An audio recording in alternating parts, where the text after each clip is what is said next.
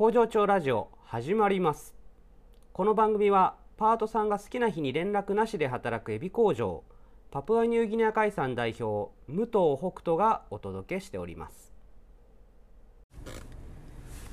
はい皆さんおはようございます。武藤北斗です。今日は、えー、車の中から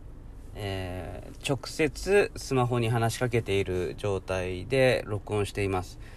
どうでしょうか？あの、聞こえ具合がね、ちょっといろいろ変わって申し訳ないですけども、あの、いろいろ試し中ですので、いい形を探したいなというふうに思います。えー、今日はですね、えー、この間のノートに、えー、書きました、まあ、大きな会社だ、だと、まあ、いろいろフリースケジュールとかね、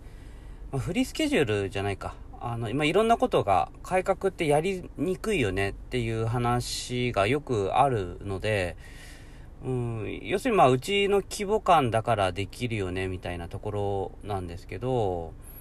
うん、これはもう僕は完全にもう真逆だと思っているので、まあ常々こう講演会とかでも全くそれは違いますということで話してるんですけど、まあ端的に言えばね、大きい会社も小さいグループにこう分かれていくからっていうところと、あとは、やっぱ失敗がね、しやすいと思うんですよね。あの、僕らの、その、例えば10人とか20人とかっていう規模の中でいろんなことをやっていくっていうのは、まあ下手をしたらね、それが失敗したら、本当会社に大打撃を与えて、うん、なんか、ね、大変なことになる可能性がなくはないと思うんですけど、まあ、大きい会社の一つのグループの場合はね、それが、あの、会社にね、そこまでな大きなね、打撃にならないはずですよね。まあ、大きければ大きいほど。うん、だから、うん、全く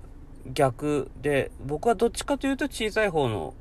がね、やりづらいんじゃないかなと思ったりしてるんですけども、まあ、ただね、小さい会社もじゃあできないかっていうと、そういうわけではなくて、まあ、もし比べるとするならば、うん、小さい方が難しいんじゃないかなっていうぐらいの話で、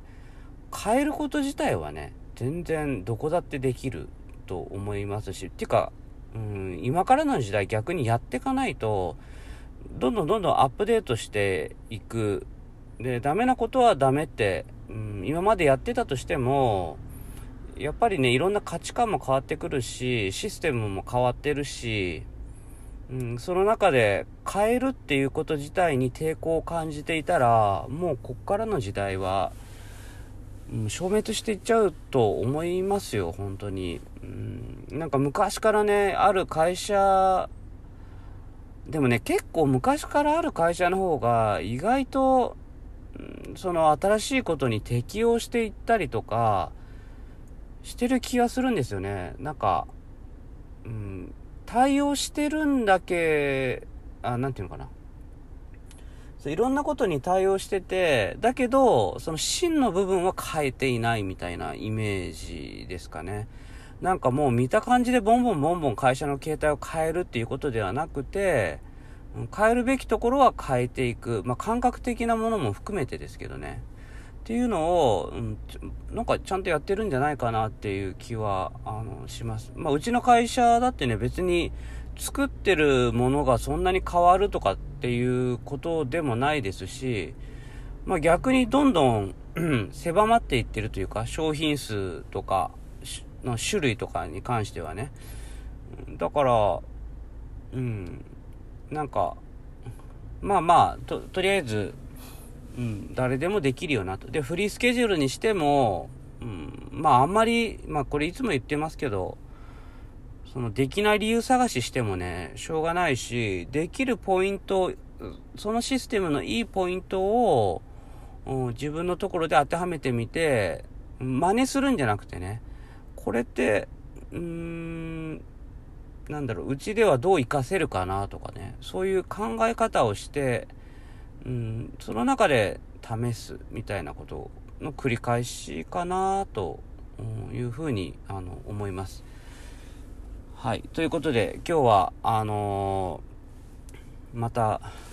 ぐちぐちとうるさい感じで話してしまいましたかもしれませんが、はい、こんな感じです。では、皆さん、いってらっしゃい。幕を外した。ダンスしてるよ。When I am free ダンスしてるよ。すべてに意味があった。トゥトゥニューシングル。When I am